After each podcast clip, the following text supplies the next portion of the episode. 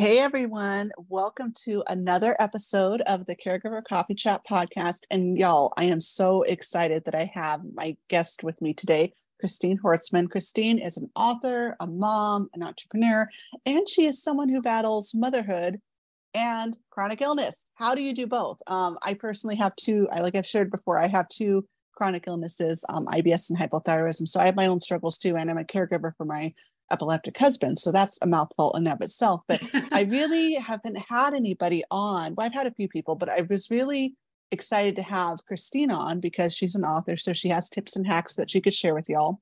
And then also too, just um, she's a mom. And so how do you navigate the stressful marathon journey of motherhood when you yourself are chronically ill? Or and if you are in a caregiving situation like him, how do you do that? And so this episode is going to be jam packed full with some of our best tips and hacks for navigating this journey. So, Christine, thank you so much for being on the podcast today.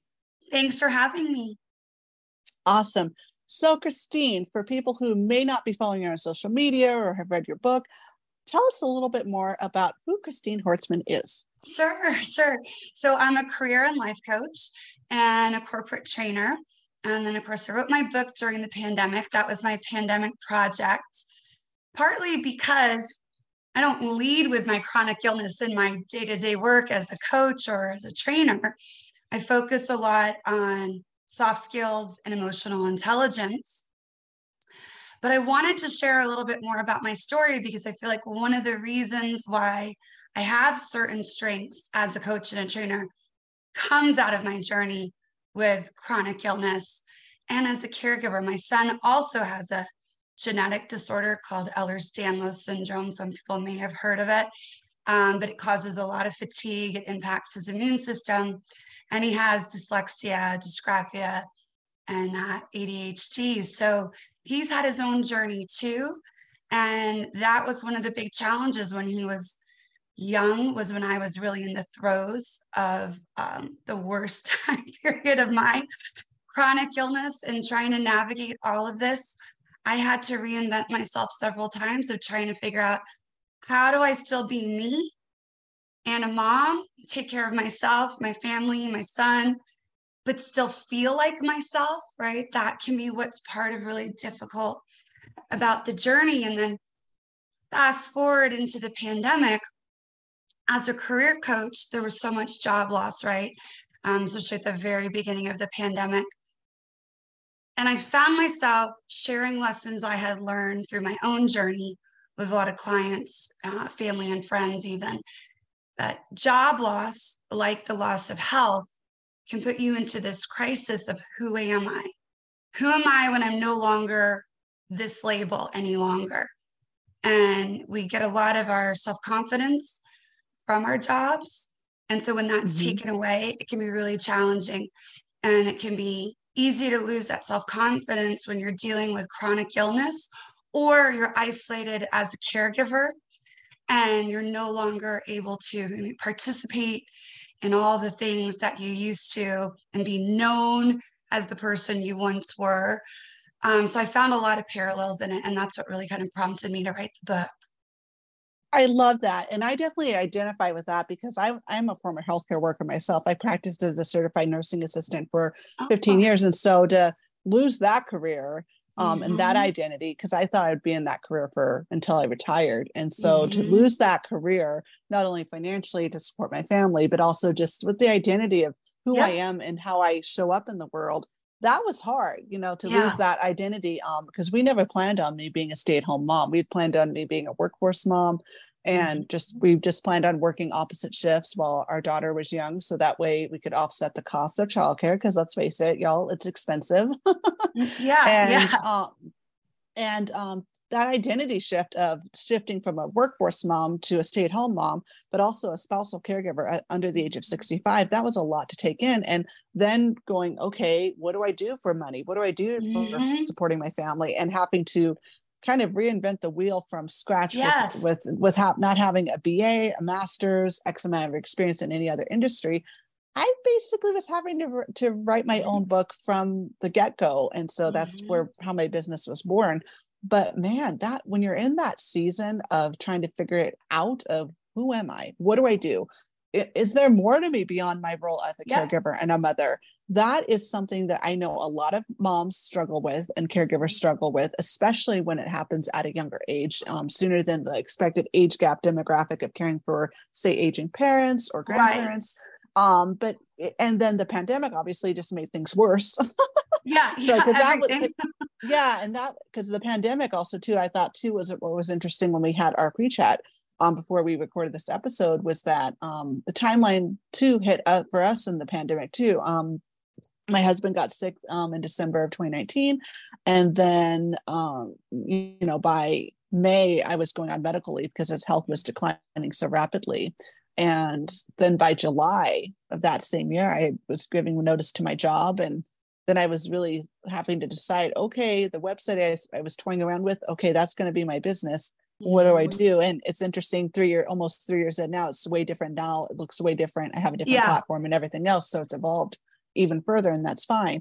But um, yeah, it's just you don't you don't what life is full of so many seasons and what you mm-hmm. think you're going to have when you're in your 20s or teens for your adulthood it especially with motherhood right we think like oh i'm going to have an easy pregnancy i'm going to have um, an easy time raising my kiddos, but you never think that your health is going to um, right. plummet, that we're going to go through a worldwide pandemic. Hello. And right. then on top of that, that our children may them, our children or our spouse may them themselves have mm-hmm. um, an, ex, an unexpected health challenge or health, cha- multiple health challenges like what your son's going through. So um, when you were, um, let's backtrack it a little bit. So when you were um, in the thick of dealing with your chronic illness and then shifting into like, okay, what I went through with my chronic illness ha- is impacting me in a positive way to also maybe help others. What mm-hmm. motivated you to, well, you, you talked about how you decided to write the book, but where did the coaching and some of that come into play? So I was a general manager. I started out in sales as a sales manager with a heavy customer service component. It was relationship based selling long-term selling. Then I was running a regional office, and then I was um, grew that office to several teams. And then I um, worked as a general manager for a couple other businesses um, in other industries. And so I was always, though, either running a regional office or running basically a small business for someone else. So I had all the HR responsibilities um, hiring, training, unfortunately, firing, um, one of the things that I did also was uh, develop new managers. And so I did a lot of the staff development components and I loved it. So when I I stopped working initially uh, when my son was little, I had I was working initially when he was a baby, and I had thyroid cancer when he was a year and a half old, and I stopped working then, and that kind of set off the chain of a cascade of more serious issues. I had had stuff going on in my 20s and 30s, like endometriosis and things of that nature, but I did not think of those as that I was someone who lived with chronic illness at that point, which is kind of interesting. But um, I stayed home for several years um, in the thick of it. By the time he was four, I was diagnosed with rheumatoid arthritis, psoriatic arthritis, and fibromyalgia. And that's when we were starting to discover he had a a speech delay and et cetera, like the beginnings of the learning differences showing up. And um, so I stayed home for a long while. And what I found was that I am the type of person who I'm a talker. and I like sharing, and I always have. And I found that when I shared my journey, it helped me to process it. And I always felt like I ended up helping someone else. So I kind of became the person that people came to, like, oh my gosh, I think something's wrong with my thyroid now. How did you know? You know, so I felt like I was doing a lot of that kind of supportive kinds of conversations naturally with family and friends and acquaintances, you know, friends of friends that would get sent to me. I dabbled with a blog for a little bit. I did some writing, a community voices thing for the, the Dallas Morning News. So I guess all these little seeds were being planted here and there. And when I started, I finally went back to work. I basically was in that sort of general manager type role. Um, and it still was hard. I was working with someone who um, promised me they understood the challenges of my chronic illness. It was someone I knew well. And it worked for two years and then it didn't work. And I finally took a giant step back. And at this point, my son's in probably like upper elementary school or something. Um, I took a big step back and said, I keep trying to put myself back into the same box. And a certain part of my mind was like, when I'm better, I'll be able to go at it 40 hours a week again, just the same way that I used to. When I'm right, when, when, and still trying to put myself back in the same box. And so I finally realized I needed to craft a career that really, really made sense for my health and my family's needs. And corporate America, even under like a more less traditional corporate America role, like I was trying to do, was not going to work for me. So I took a look at what I was good at um, the training, hiring, the staff development, and I decided to start my own business. It was a little initially thought I'd do more consulting and training, and then I switched over into more of the coaching. And um, again, I train all the time, but I realized that I could do everything I was trying to do to help someone else scale their business, to help individuals basically scale their life, you know, uh, professionally, and finding this balance between who I am and what I really need and what I want to be in the world. Nice. I love that. And that's so interesting because, you know, um, when you're doing an online business, for those of you who are not in the online world, um, it really is important that obviously there's a lot of skills you do need to know. I mean, and you need to be proficient in by any means. It you know, there's obviously those strengths and weaknesses. You know, like mm-hmm. I, I'm I obviously started with a blog website as well back in the day, and uh, it's I'm not a strong writer. I'm more of a talker as well.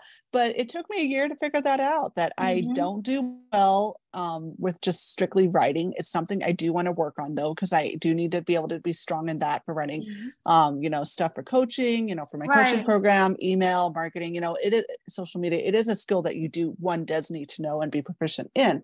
But at the same time, that doesn't mean that it has to hinge totally on your writing skills. I am definitely a talker too. So hence why the podcast was born, right, right, why exactly. my coaching program has been born. Um, that's that's me. I'm definitely more of an encourager, and as my business coach calls it, um, a pep talk master is what she calls it our group. So, um, so that's more of a strength for me, and that's fine.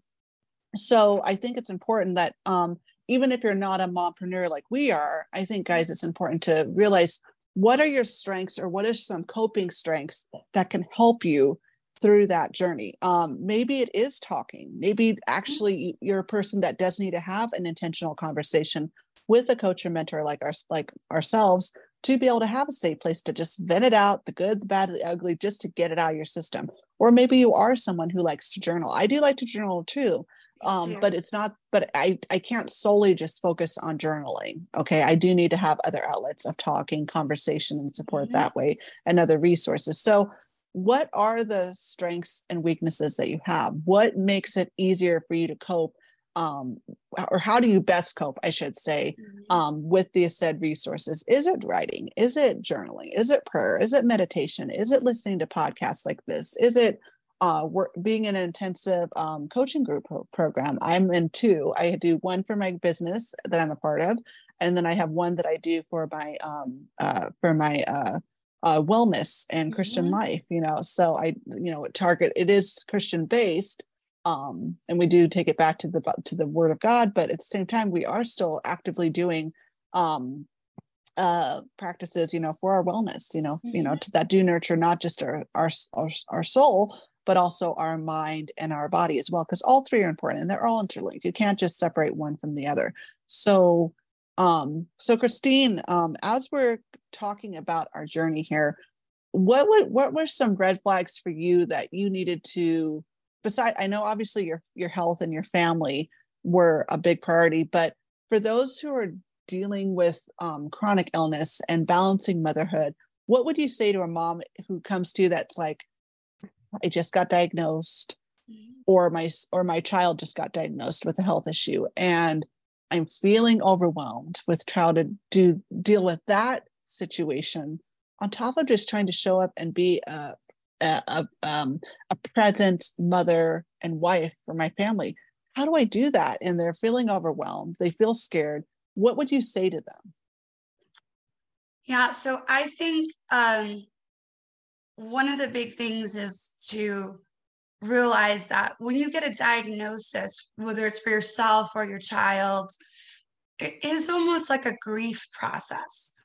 There, there, there's the first sort of shock, sometimes relief actually, because you know have known something's wrong and you don't know what it is. So sometimes mm-hmm. actually some people feel some relief that there's a name that I'm not crazy. This wasn't all in my head. Because a lot of people go through that process. They've seen, you know, most when I think of things like autoimmune or what have you, most people see a lot of doctors before they get diagnosed. Um, it's not always an easy journey to even get to the root of what's going on. So sometimes there's relief, but there's also often grief. There's that fear of the unknown. Change, all kinds of change, always produces very strong um, fear based, anxiety based emotions typically. That's a sort of a well researched first initial reactions to change. So know that it's normal, it's common, it's typical to have those big, intense uh, feelings at the beginning. And then it's a journey, it's not static. Um, it's something that will evolve, but you do have to be honest about the stage of the process that you're in, right? What are my real emotions about where I am right now? And allow yourself some space to feel those things. Um, I think for me, while I try to have a positive mindset, I always do need to get my head around what's the worst case scenario here. Um, because I need to think it through, especially as a parent. For example, when I was going through thyroid cancer, it was this big, like, oh, don't worry about that, you know, like positive mindset, positive mindset. Well, being positive doesn't mean we shield from potential negative outcomes or challenges. For me, it gave me more anxiety not knowing what might happen. And I needed to be able to plan for a toddler. I mean, he was 18 months old. I wasn't able to care for him. I needed to know how challenging could it be. And the hard lessons that we learned was um, like planning on the best case scenario, right? I'll be well enough to handle him at this many hours a day. Well, that didn't turn out to be the case. There were days that were crippling where I was sobbing on the bed, calling people who could come help me. And so we learned the hard way to plan on the worst case scenario. And then we can adjust in a positive way. And so it goes opposite of what some medical doctors sort of how they try to frame it with their patients. Um, and I was glad that at the times that I did press, how to do a radioactive iodine treatment. Um, and at the time, you no longer had to isolate in the hospital, but you had to, you had someone little in the house, like my son, needed to be away from them or it could damage their thyroid because you're basically just admitting radioactivity. And mm-hmm. so that took some prepping and planning to be away from him for five days, right? And mm-hmm. basically have round the clock care to where my husband felt like he could come support and care give to me a little bit. Mm-hmm. So I was glad when I pushed because if I hadn't done my own research and planned for that worst case scenario, it literally wasn't until the morning I'm sitting in radiology deep in the bowels of the hospital where you're isolated from everyone else again because this is radioactive. They don't even touch the vial that the pill comes in. That then they're like, yeah, it would be best if you're not around him. And I'm like, how could you tell me this right now? How would anyone even feasibly have been able to make these arrangements for a baby right now? And so do your own research, even if your doctor tells you don't do it, you're going to scare yourself, you're going to hear worst case scenarios.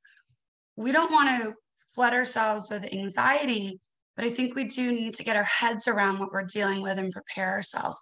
And you can still maintain a positive mindset while getting your head around what might I have to contend with. Exactly. And one of the, you know, what, I teach with my prompt method guys is the first P of prompt is prepare for the unexpected. Mm-hmm. And it's mm-hmm. not, and again, guys, it's not to scare you. Okay. Right. I'm not trying to add more anxiety, more exactly. pressure, more stress too. It's for peace of mind. Something that we personally just did is we just, because I have an aging father, I have a spouse that is 20, almost 20 years my senior, and we I have a four year old, and you know we eh, we have we have some hard challenges. So one thing we did for um, is we took some time to have those hard conversations, and we all updated our living wills and power of attorneys, mm-hmm. just for peace of mind. So the documents are up to date now um and that gives me peace of mind you know it's it, you know like obviously do i want anything to happen to me or my husband and not be here for my little girl or you know and like with my dad do i you know i lost my mom almost two years ago so do i want to um you know am i wishing away my father by any means no i want him here as long as he can be to enjoy his granddaughter and because i'm only 37 i don't want my dad to go anywhere yet i'm not ready so but at the same time, as a caregiver and as a daughter and as a wife and a mother, I want to be able to advocate in the if the worst, like you say, the worst case scenario does happen. What does my father want? You know, I want to be able to advocate for him. What does my husband want?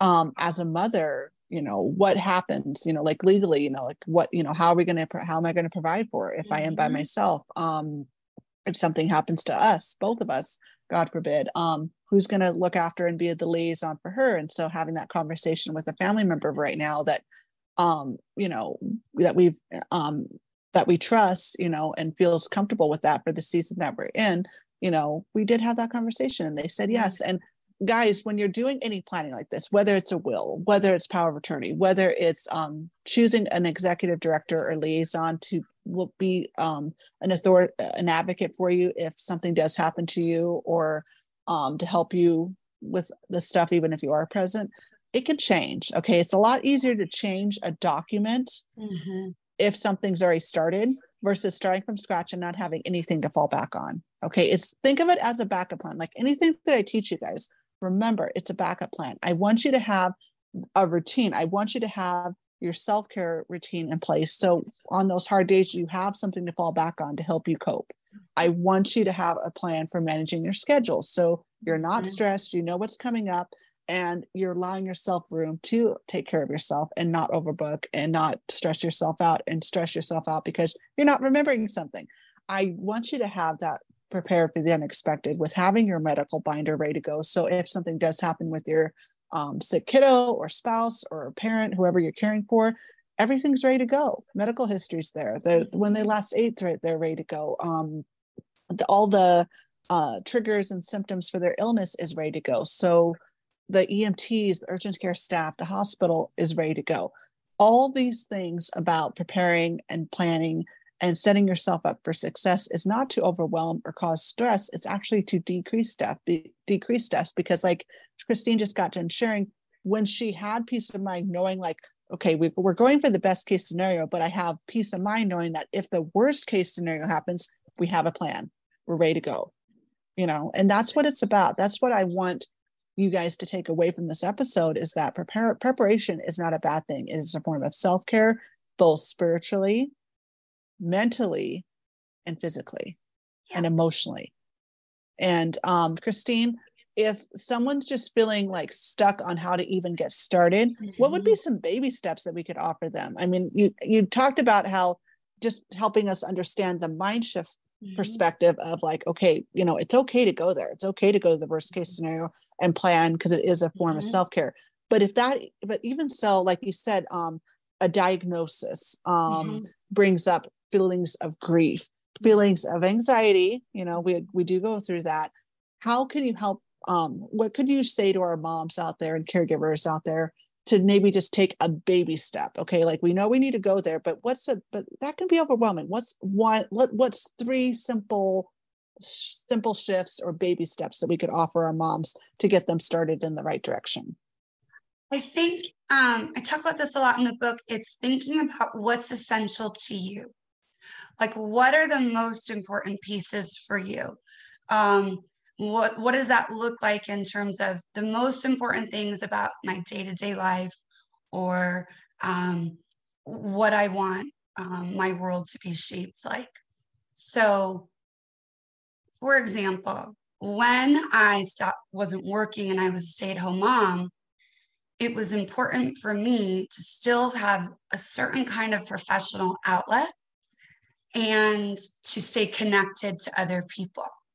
I realized that if I'm just home and I'm not well a lot, so I'm already kind of isolated on the days I don't feel well or the time periods I'm resting, I need to feel connected. Um, where a lot of that probably in the past came from work relationships and sort of that day to day routine of seeing other adults and people and leaving yep. the house. Yep. So I did a lot of volunteer work. Um, so for me, volunteering was important. I did sometimes have family and friends say, like, oh, you're doing too much. You shouldn't do that. But if I had not tried to do the volunteer work, I think it would have been worse for my mental health and that side of my well being because I think I would have been really, really lonely, to be honest. So, knowing what's sort of essential to feel like yourself and be living out some of your needs and values, and know that no one's going to ever think you're quite doing it right. You know, people are going to have their different opinions about what kind of treatment you should be doing, what you should or shouldn't be doing, how you should or shouldn't be behaving. Um, so you have to get really clear on what's important to you and your family in terms of your wants and your needs and your must haves, if you will, because that's all that really matters. We want support, we want understanding, but it's not always going to come from where you want or expect it. I have a very supportive family and a lot of really good friends that I've known a long time that have been with me on the journey but not everyone's going to get it, you know? And that would be the other thing I would say is to try to, as hard as this is, shake off the need for everyone to get it because they're just exactly. not. They're just not. It's too hard if you haven't lived it yourself. Even things like my son having dyslexia, people think they know what dyslexia is and they really don't know, right? So they have sort of this sort of layman's loose knowledge and sometimes they'll try to like give advice rather than just listen and that's what i think you'll learn is that a lot of people while they mean well it's that difference between like sympathy and empathy. And so not everybody can fully step into the empathy that you're looking for. You've got to find those few people that can and we don't want to overburden them but you've got to release this need for like everybody to get it. Absolutely. And i think that's really important is like um you can look at this in the you can look at this two ways both um, just personally and professionally. Obviously with building an online business, not everyone understands the process of building an online business. Yeah. Like you and I could top shop shop about sure. it easily, okay? Because we get it, we get it, right? But our family and friends may not totally get it, and so that's why having a coach or a mentor in a business coaching group for me has been a lifesaver because they actually get it. I have someone who's more knowledgeable about how to be in the online space, and just other people who are in those in the season where I'm at, or who have been maybe they might be a little bit ahead, but they're still part of the same community of you know what? I've been there. You got this you know you need that. You need to be around like-minded people. The same is true with chronic illness guys. Mm-hmm. so whether it's arthritis whether it's ibs whether it's hypothyroidism whether it's epilepsy whatever your chronic illness is this is the little plug hello that you need to get into a, a support group or some sort of support um, whether it's one person that you know that you connect with that's um, ongoing with that relationship type struggle or it's a it's not it's a group and get creative okay? There's no right or wrong way. Maybe it's working with a coach or mentor like me or christine that have both dealt with chronic illness and motherhood and yada yada yada and caregiving you know either for a child like from christine's perspective or with a spouse like mine or aging parent. Or maybe it is just a mom's group you know? There's so many mm-hmm. things your church your community center look online okay we're in an age where there's a lot more remote things but think about it if you're de- if your spouse is sick or if you're sick or if your kiddo has health needs leaving your home is probably not uh, being you know you can't for certain things you can't leave your home a lot you know for lack of um uh or the not the lack but the the danger i'm going to put it that way the danger of exposing your family or yourself right. to other um health flare-ups and problems triggering triggering your illness triggers let's say mm-hmm. triggers more triggers to your uh, said illness with your child your spouse or even yourself. So being home full time is not because you want to be home and isolated but it's out of safety. It's out of safety. And so getting creative with how you build your support network that's what i call it. So remember so the second p so the second p is you know or um, the r in prompt is reaching out for support. So building your mm-hmm. support network how can you be creative with building your support network through your church through your community center um, your network of family or friends maybe it is online uh, you know facebook is huge they have a ton of a ton of online yeah. groups there personally none have really worked for me um, but that's okay. I've found support in other outlets. So there's more than one way to skin a cat, but I want you to think about it and start doing a little research of where are some ways I can get a little bit of support, even if it's one day a week. Like for me, I have my mom's group on Wednesdays at church that I go to.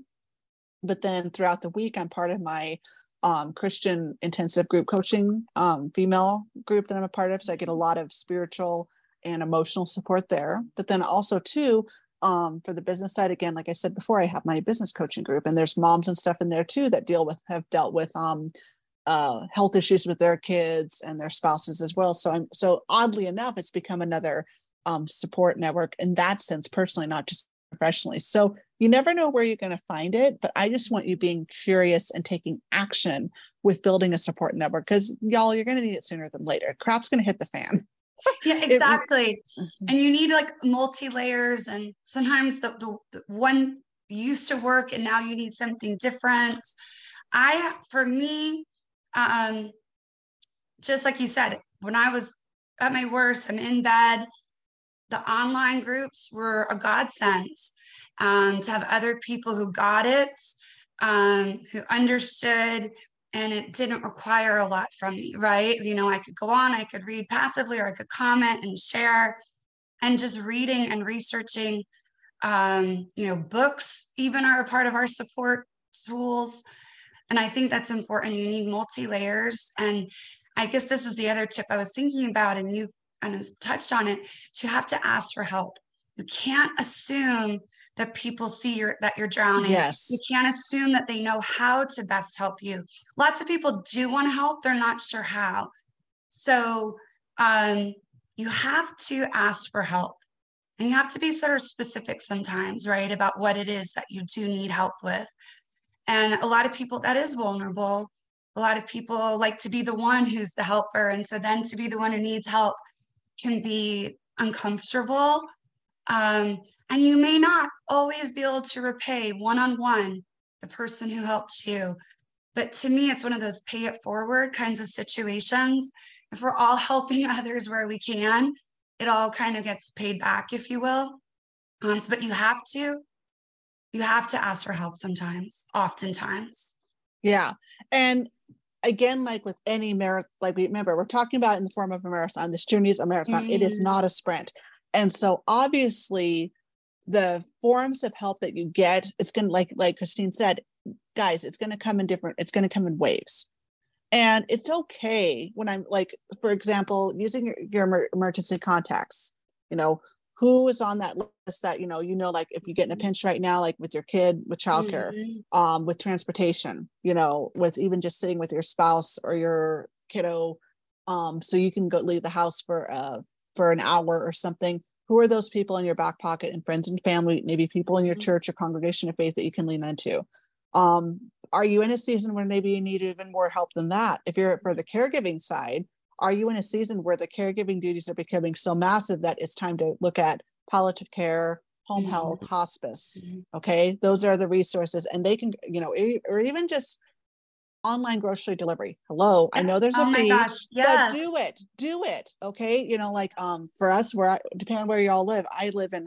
I live in Idaho in the states, and where I live, you know, Fred Meyer, Albertsons, you know, they offer um, Walmart. They offer the option of either ordering ordering your groceries online and having and then picking them up for free. So then you don't have to go around the grocery store. All you got to do is just open the back of your car, and they uh, and the and a um, um a store um, employee will put them into your car for you or you can opt for somebody pay a little bit extra and have them actually delivered to your front door so either way you're saving yourself what an hour and a half two hours of driving to the store doing all the shopping and then all you have to worry about is just either picking it up and and then putting it away or even just putting it away altogether if you're having an off day it's okay that's a form of self-care if you don't have the mental capacity I don't know, guys. I don't know how many times where like maybe my husband's had a day where I've had to rush him into the ER because of maybe a, a, a concern of a concussion, or I'm just not feeling good, or my daughter's having an off day, and the last thing I want to do is drag her around the store.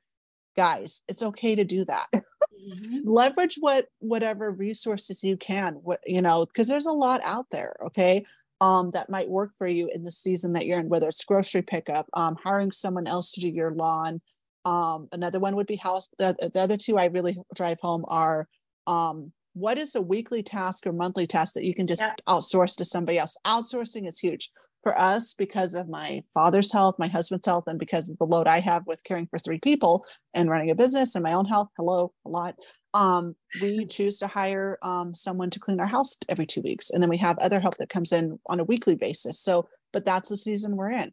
Um, same thing with our yard work. My husband used to do yard work for my for my parents. We live with my dad now, but when my mom was still alive, he would help out over the summer and do it. But that was before he got sick. But now it's not safe for him to do that because if he has a seizure, you know, and he's yeah, no. pushing that lawnmower, it could be dangerous, right? And also the heat. The heat, you know, thinking about just him being out in the heat now, it's not a good idea either. You know what I mean?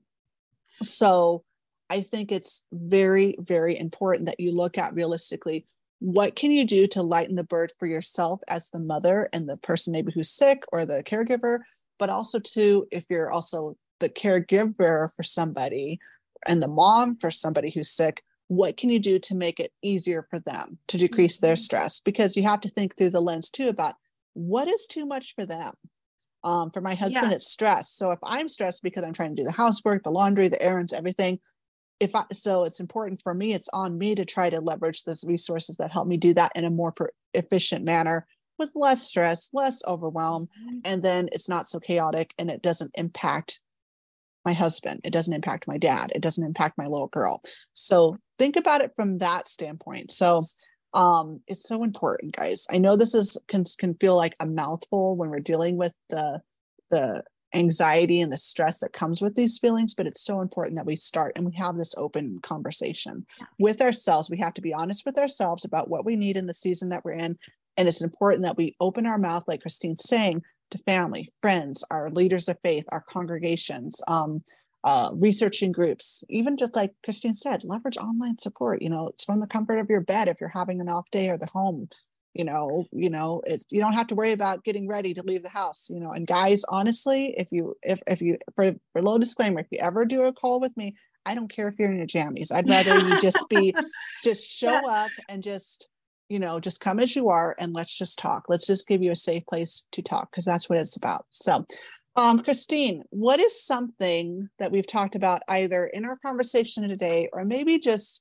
what is something that maybe you could share that's just really resonated with you through the ups and downs of this marathon journey? Because let's face it, we have our good days, we have our bad days. Yeah. And sometimes it's in those, there's in, in those especially harder days, there's something that just resonates us, um, res- resonates with us, excuse me, to keep going. So how, what can we give our moms out there who are listening and our caregivers who are listening, something that can just resonate with them to keep, to, to, to encourage them to keep going, even though I'm sure they don't want to keep going to some degree because yeah, it's so yeah. overwhelming. It's so scary. Yeah. What can we, let's give them a little bit of encouragement. So, what do you got? I'm going to give two things. Okay. One, I'm going to say is that my son is now 19. Okay. And we're in our senior year of high school. So, I'm going into a whole nother season. Um, now we're worrying about having the right forum so that we can know what's going on with him because he's technically an adult, right? So seasons is the word. But what I want to say is things will shift. Um, you do what you can, like we're talking about, um, to cope. But things around you are going to change. Life marches on and in ways that you won't expect. I can remember going through a time period where people are like, You're so much healthier now. Like, what have you done? Like, oh, is your disease and re- diseases, whatever, in remission? And it was like, No, my son's older my husband now does the vacuuming. I long stopped grocery shopping and got everything delivered or ordered or picked up. And so these kinds of changes sometimes start to stack on themselves, and all of a sudden, things look different in ways you would never expect or imagine. So hold on to hope. It is seasons, and they do shift and change. Um, The other one I would say that I keep thinking about while we're talking is rhythms versus routines. What drives me a little Ooh. bonkers in the coaching world is get up at five in the morning and you have your morning routine, and every day you do everything exactly the same. That does not work for chronic illness. That doesn't work for some people with neurodivergencies like ADHD and they're wide awake at one in the morning and dead asleep at five, right?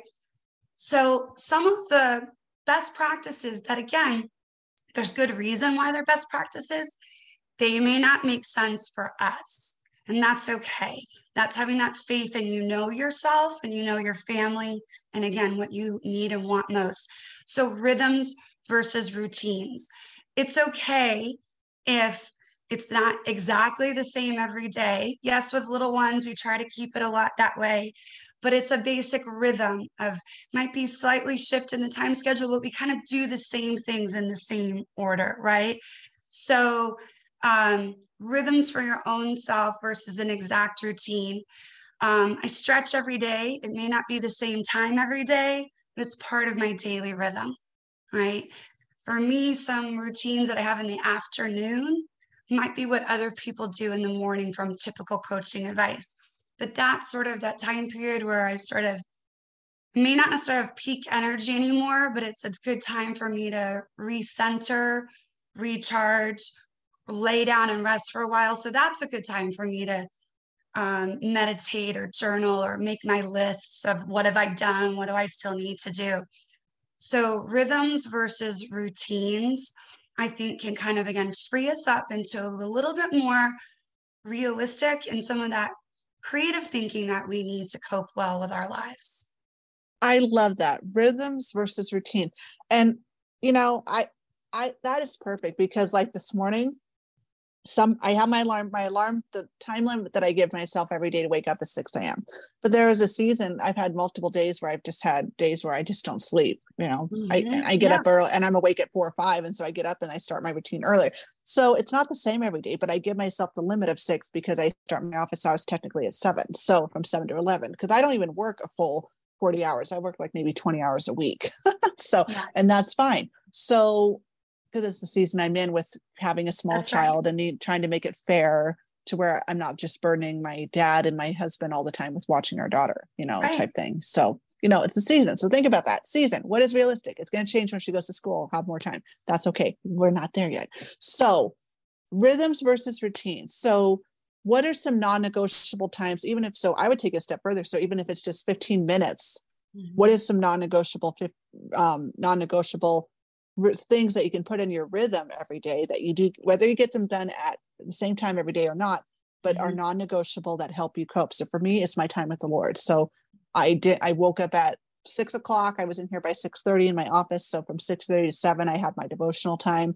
But then like last week i had days where i was up here at um, i got up at like more like 4 4 30 because i couldn't sleep. And then i but i had a longer devotional time that was for like an hour because i just needed it. I just spent a little more time writing out my prayers and just diving into my devotional lesson for the day and researching that a little bit because I needed that because it was just really resonating and it just was speaking to what I need in my soul. And then I started work. Mm-hmm. So it doesn't have to be the same.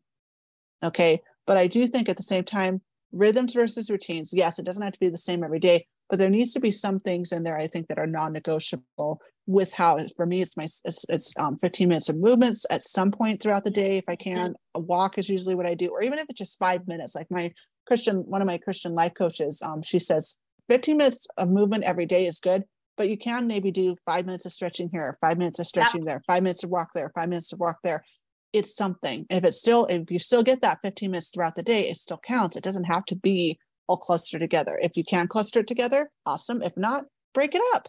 Mm-hmm. you know same you know what so um water hydration um mm-hmm. i got my tumbler with me to get my water in and i can take it with me throughout the day whatever's going on. So whether i'm in the car whether i'm at home.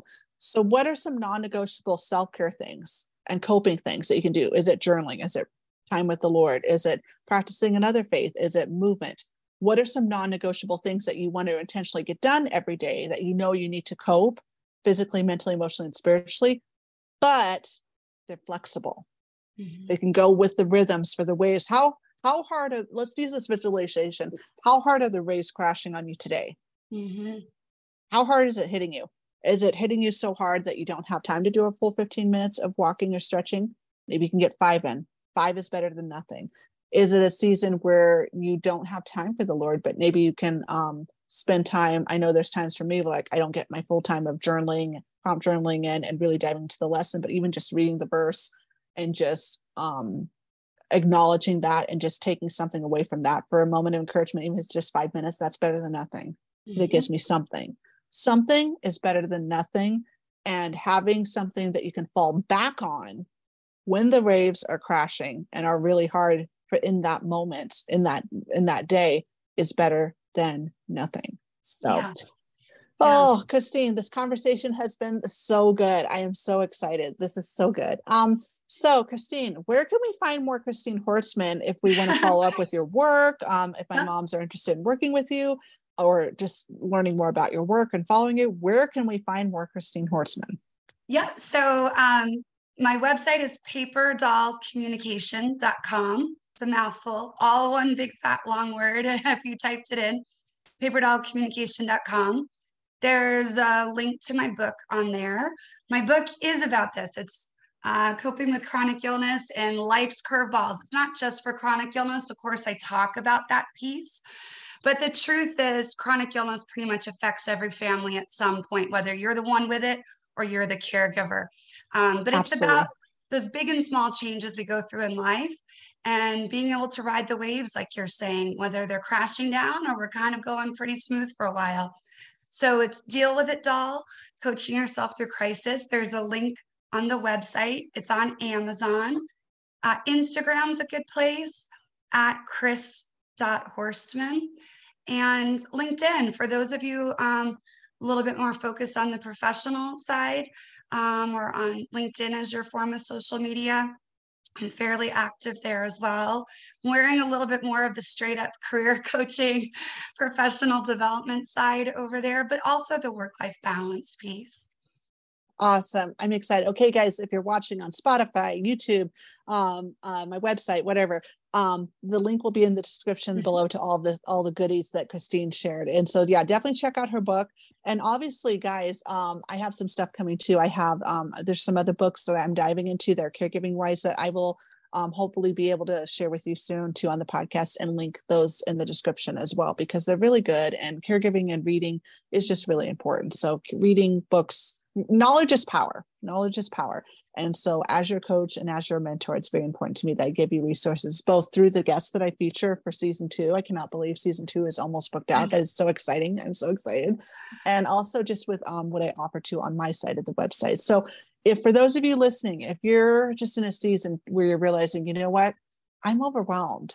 I'm scared. I have no clue what i'm doing no prior history um, with uh, healthcare related, um, uh, being in the healthcare workforce, I want to help you. So, in the link below, there will be a link to a free support call with me. Um, nothing's off, nothing, everything's on the table. So, whether it's dealing with your self care, getting a routine around your home, your schedule, getting a routine for managing your spouse's illness, or maybe your, your your illness or your child's illness, let's come up with a plan. Let's chat, and it's safe. And I and again, I don't care if you show up in your PJs or not. I just want to have this invita- this intentional conversation where we can talk and we can get you set set up for success long term. So, anyway, I hope you guys enjoyed this episode of the Caregiver Coffee Chat podcast. Be sure to make sure that you are liking and following and subscribing on all major platforms. And stay tuned tomorrow because I have a special bonus episode with Rashawn Dundai, who is um, the co-founder of uh, Memory.co, and we have a special project that we're working on that we hope to drop later this summer. So, but if you want all the juicy details, you're gonna have to subscribe and follow so that way you can catch that episode dropping tomorrow. All right, guys. Well, remember that you're doing the best you can. Nobody knows your family better than you do. Give yourself grace on those hard mom and caregiver days. And remember that you're allowed to give yourself grace when the waves crash and fall and it feels like and you feel like you have no way out because you do have a way out. All right guys christine thank you for being on the episode today and i will see you guys in the next episode of the caregiver coffee chat podcast. Take care guys